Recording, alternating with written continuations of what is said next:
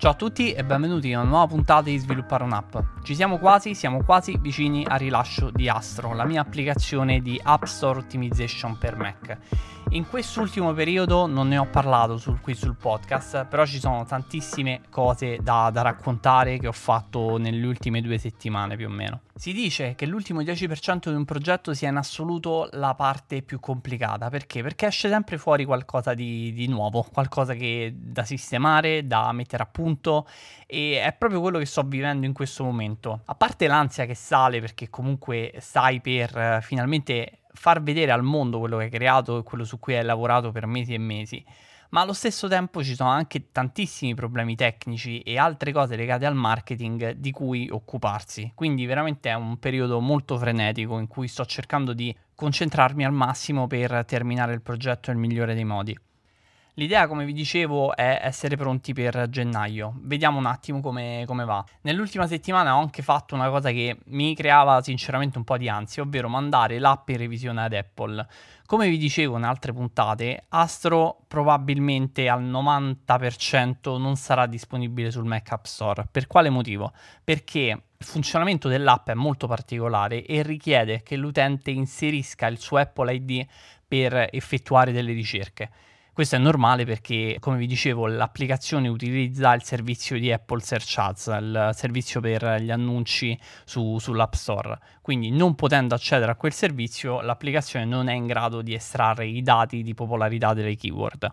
Sinceramente ero poco fiducioso che Apple potesse permettere ad un'applicazione di utilizzare quel sistema di, di login, quindi loggarsi con l'Apple ID. Però comunque a sorpresa eh, qualche giorno fa è arrivata la risposta di Apple ed effettivamente ero stato accettato, quindi Astro era stata accettata sul, sul Mac App Store. Ovviamente l'app non è pubblica al momento perché ho fatto in modo che l'app non venisse pubblicata direttamente dopo la revisione. Quindi diciamo che l'applicazione è stata accettata, quindi ottimo perché Apple eh, non, non ha avuto nessun tipo di problema con questa tipologia di autenticazione ed è ottima come notizia perché adesso so che volendo ho un canale di vendita in più, quindi se non voglio venderla soltanto su Gumroad posso anche venderla sul Mac App Store.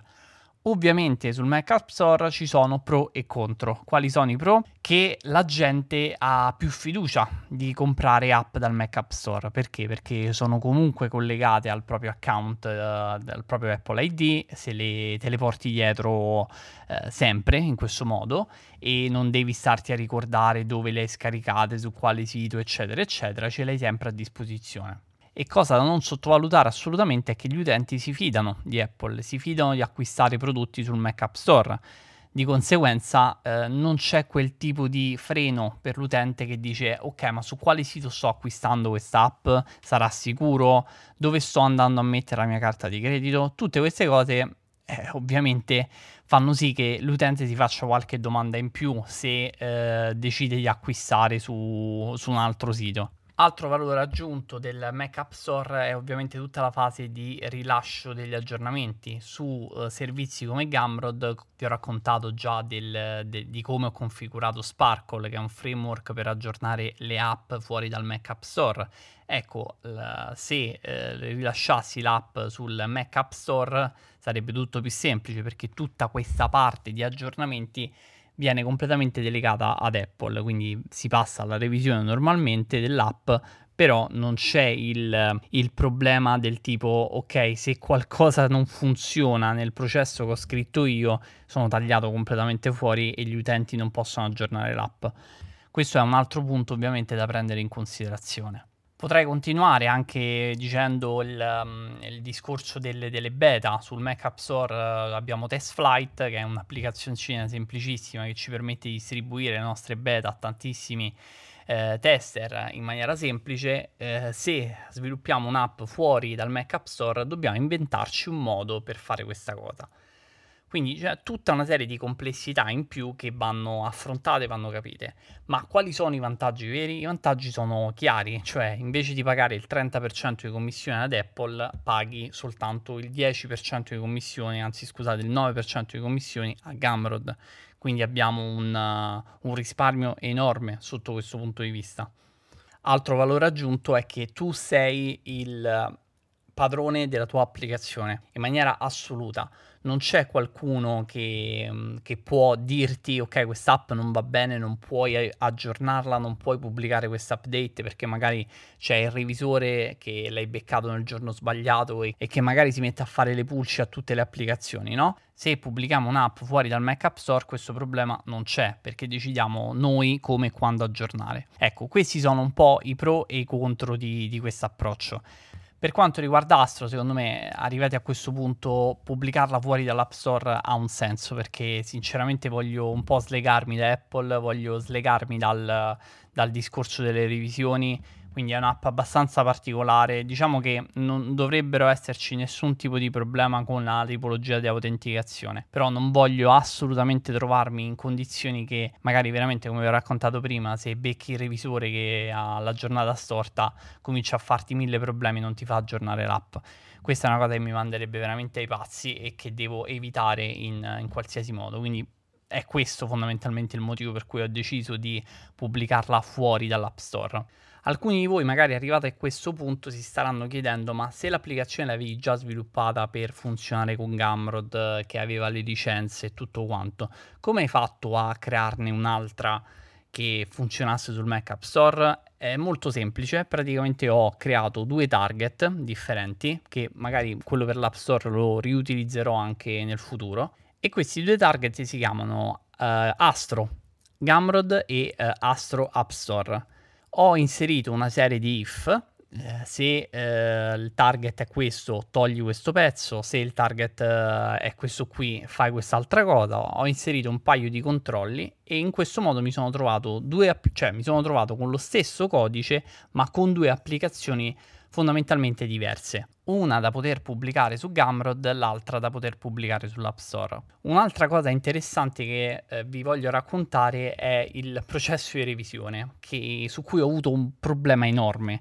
su cui secondo me altre migliaia di persone sbattono la testa ogni sacrosanto giorno perché questa è veramente secondo me follia. Allora, l'applicazione, eh, come vi raccontavo, necessita dell'Apple ID dell'utente per loggarsi. Voi sapete benissimo che ogni Apple ID ormai eh, ha la doppia autenticazione. Ora, come faccio a far testare un'applicazione al eh, revisore se il revisore non può ricevere il codice verifica? Allora, volendo, io potrei eh, creare un Apple ID e mandare nome utente e password al, al revisore ma mancherebbe comunque il codice di verifica perché io non posso ad oggi creare un Apple ID senza aggiungere un, uh, un numero di cellulare sul quale, sul quale ricevere il codice. Questo era un problema enorme e non sapevo sinceramente come altro risolverlo. Quindi che cosa ho fatto? Ho contattato un amico su Twitter che ha scritto un client eh, meraviglioso per Twitter che um, si chiama Barney. Andatelo a scaricare, un'app fatta veramente molto bene e gli ho chiesto, ma scusa, quando hai mandato l'app in revisione ad Apple, come hai fatto a dargli un, a fargliela testare? Perché comunque eh, è un client Twitter, serve un account Twitter per testarlo. E lui mi ha detto, guarda, semplicemente gli ho creato un account finto io su Twitter e gli ho mandato un utente e password. Ok, allora ho detto posso fare la stessa cosa, posso creare un account finto, un Apple ID, però io ho sempre il problema della doppia autenticazione, quindi dovevo inventarmi qualcosa di completamente diverso. Quindi che cosa ho fatto? Ho scritto a codice un account, test Apple, chiocciola astro.app. Astro.app non è un dominio registrato a me, quindi era completamente a caso, non è un indirizzo email vero.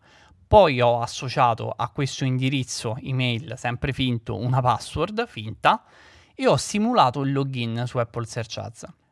La domanda è da dove riprendi i dati della popolarità se hai bisogno di Apple Search Ads per prendere quei dati? Non li prendo. Praticamente cosa ho fatto? Ho messo una serie di if all'interno del codice e ho fatto in modo che quando uh, se l'utente era in test mode, quindi il revisore stava testando l'app, i dati relativi alla popolarità venissero uh, generati in maniera randomica, semplicemente un int random tra 0 e scusate, tra 5 e 100. Quindi ogni volta che il revisore aggiungeva una parola chiave veniva generato un numero tra 5 e 100. Poi quel numero ovviamente era un dato finto, era un dato demo. Questo problema della doppia autenticazione non ce l'ho solo io e online si leggono tantissime cose su come eh, trovare un modo per bypassare questo sistema.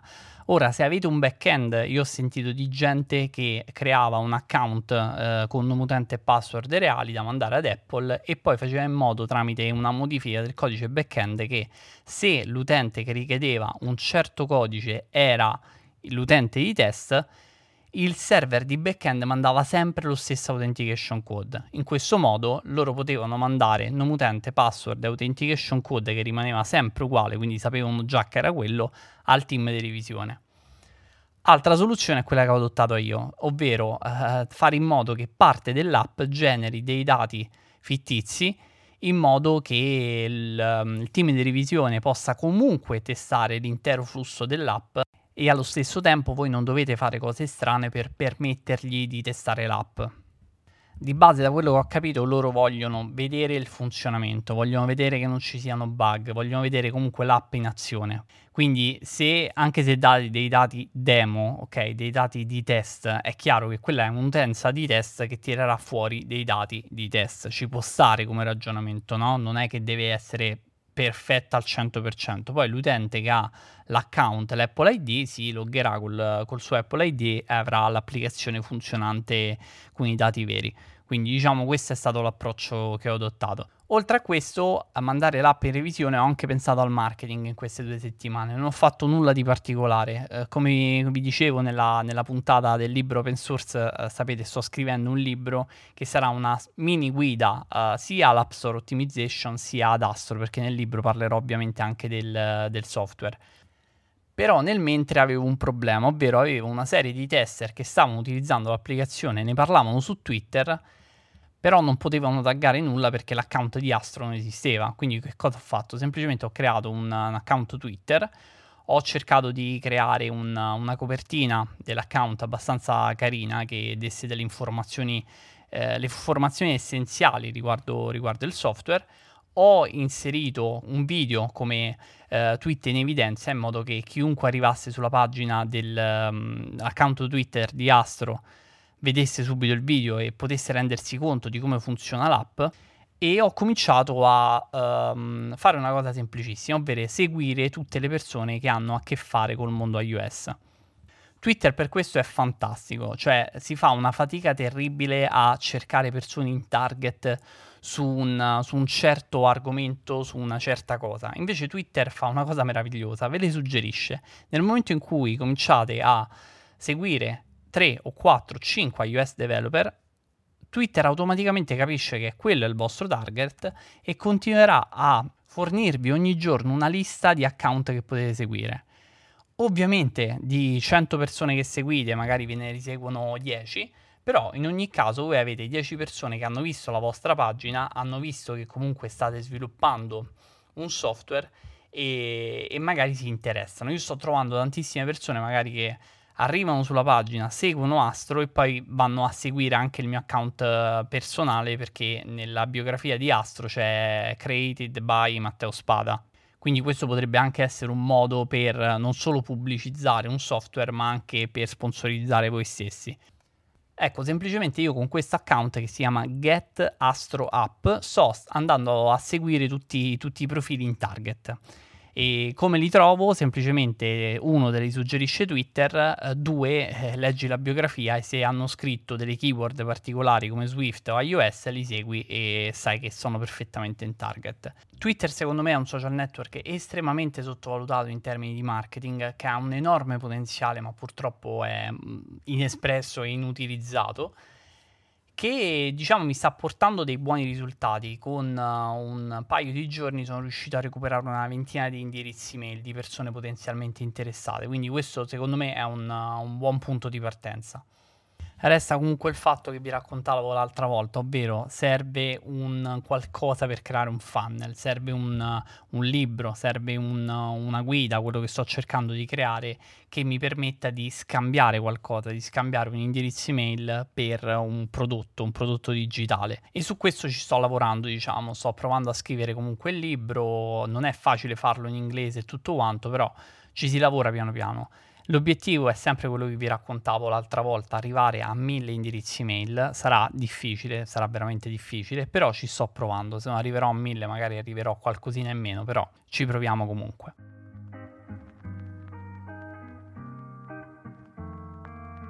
Ok, anche per questa puntata è tutto. Io vi ricordo che se volete supportare il progetto vi basta lasciare una recensione su Apple Podcast oppure condividere questa puntata sui vostri social network. A voi non costa niente, a me darebbe una gran mano a far crescere questo podcast.